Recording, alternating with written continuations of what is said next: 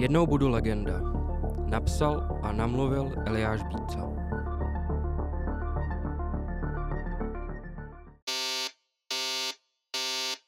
Budík zazvonil přesně v 6.30 středoevropského zimního času. Venku byla ještě tma a Karolína se silným sebezapřením vstala z postele. Promnula si oči a šla do koupelny. Během čištění zubů si uvědomila, jak moc je po včerejšku unavená. Pod zarudlýma očima měla tmavé kruhy a její platinové vlasy potřebovaly dobarvit.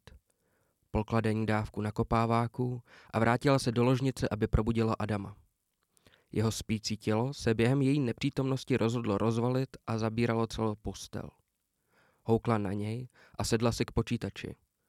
Zamručil něco o spánkovém deficitu, převelil se a předstíral, že spí dál. Včera to bylo Ofous, ten networker, který ho si nám sehnal, za nic nestal. Chybělo málo a chytili by nás s těma datama. Já bych asi byla z obliga, ale ty jsi v podmínce, takže příště networking necháme na někom spolehlivým, rozumíš? Až když Karolina dokončila monolog, všimla si, že ji ignoruje. Řekla jsem vstávej. No jo, pořád, však už jsem zhůru, zamumlal rozespale. Nechápu moc, proč se tolik rozčiluješ. Jako jo, Viktor je vůl, ale svoji práci nakonec udělal. Dokonce ty data zvládl dešifrovat. Karolína si jenom otráveně povzdechla a dál pracovala na počítači. Adam si po chvíli všiml, že celá zbledla. Vstal z postele, protáhl se a šel za ní. Viděla, jak zběsile projíždí několik dešifrovacích nástrojů najednou. Však jsem říkal, že ty data Viktor dešifroval, tak co děláš? Zmlkni sakra, vyštěkla a zadívala se mu přímo do očí. Odkud ho vlastně znáš? Viktora? Z baru, potkali jsme se minulý týden. Zná se s Islou. Kdyby se s ní neznal, nikdy bych ho nenajal. Nejsem přece blbej. Ten tvůj milovaný Viktor nás podělal. Ty data, co nám poslal, v sobě měly geolokační štěnici. Podařilo se mi ji smazat a nahradit jinýma souřadnicema, ale i tak máme maximálně hodinu na to zmizet. Musím napsat Isle, jestli toho debila doopravdy zná. Vstala od počítače a zběsile začala hledat mobil. Ty mezi tím zbal Vercajk a znič harddisky. Vrtačka je v předsíni. Zaúkolovala ho. Zatímco psala Isle SMS. Karolína, 6.45. Znáš nějakýho Viktora? Networker.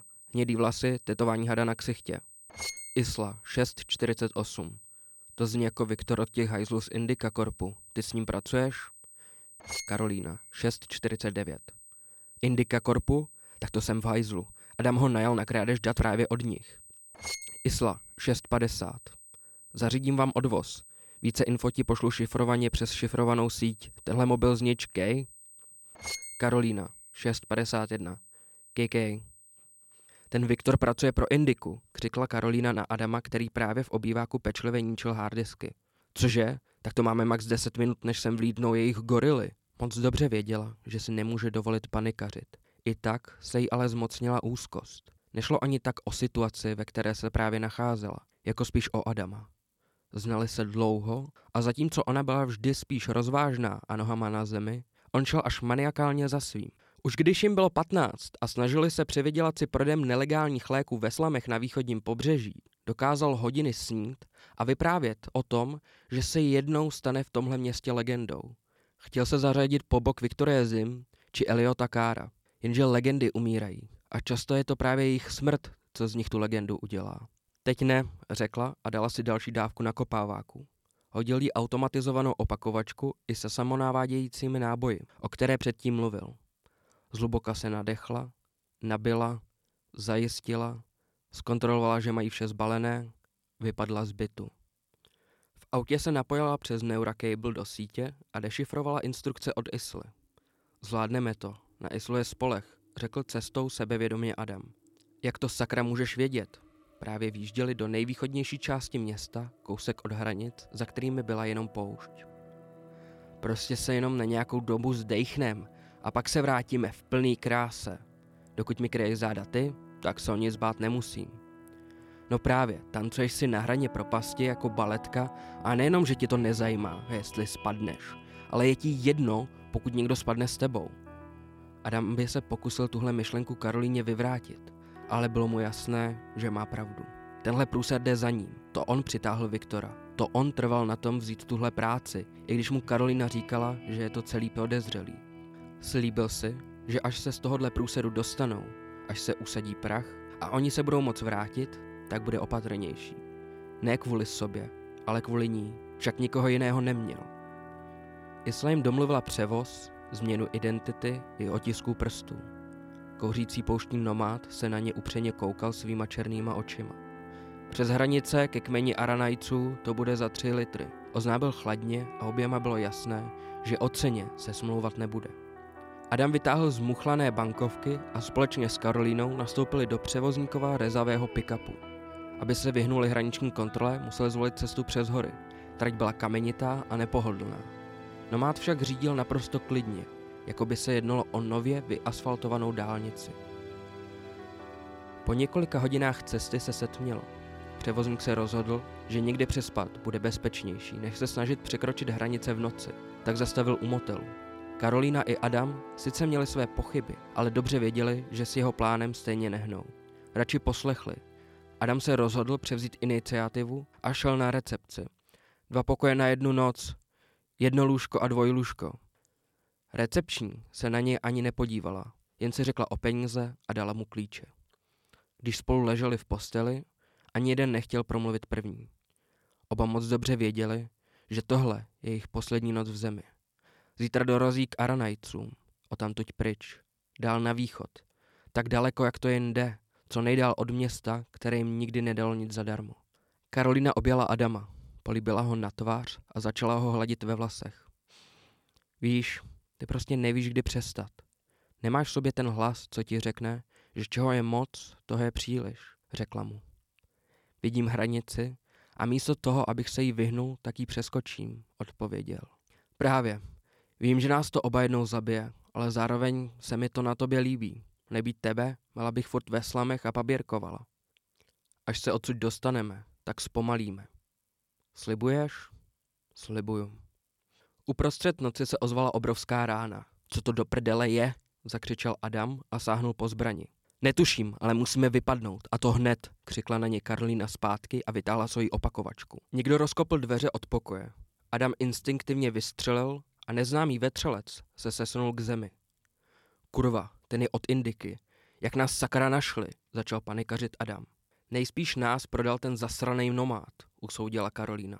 Za okny byly dva transportéry a asi tři jednotky Indika Korpu hlídali hlavní vchod. Karolína na sebe hodila kabát a vytáhla z něj klíčky od auta. Ještě, že jsem tomu parchantovi nevěřila a šlohla mu tohle. Vyskočili z okna a běželi k autu. Ozval se výstřel. Adam zakřičel bolestí a spadl na zem. Z hrudí mu tekla krev. Běž, rozkázal Karolíně, ale ta o možnosti nechat ho na místě odmítla uvažovat. Ani náhodou. To si myslíš, že tě tady nechám chcípnout? Říkám ti běž, neboj se a nech mě tady, přikázal jí. Nevěděla, co si počít. Věř mi, zvládnu to, řekl Adam smířeně. Věděla, co to znamená. Rozloučila se s ním a do ruky mu vrazila opakovačku. Doběhla k autu a odjela. Adam ležel na zemi. Náboje mu už došly. Cítil, jak mu ubývá síly. A tak odhodil Karolíninu opakovačku. Odjistil granát TX-230. Usmál se, zavřel oči a sám pro sebe si řekl. Jednou budu legenda.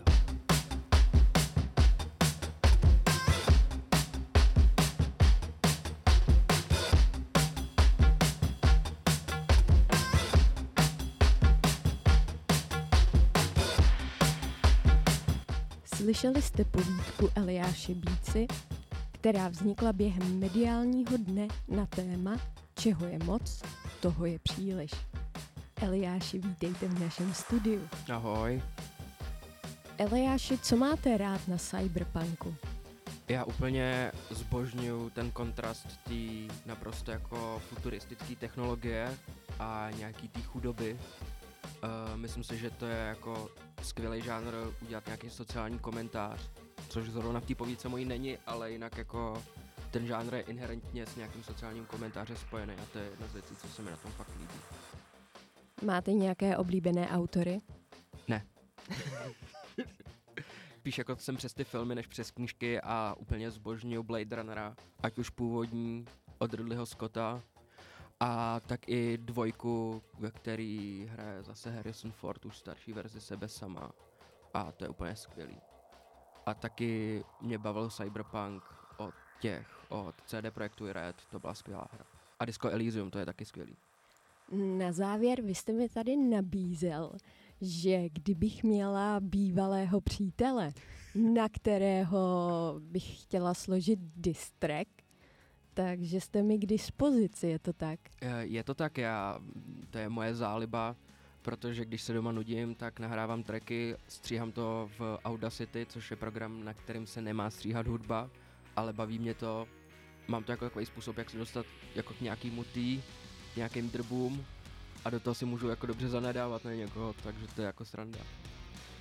A platí tahle nabídka pro všechny studenty? Uh, asi jo, jako pokud se s váma nějak víc bavím, nebo aspoň nějak bavím, tak za mnou přijďte. Pokud to bude zajímavý background k tomu a já zrovna budu mít čas, tak jako to mám za dvě, za tři hodiny hotový. A vyučující? Mohou využít této nabídky, naopak to preferuju, protože to by byla fakt sranda. Tak to byl Eliáš Bíca a my pokračujeme dál v našem vysílání. Posloucháte Rádio Vyšší hlas. Čauky mňauky.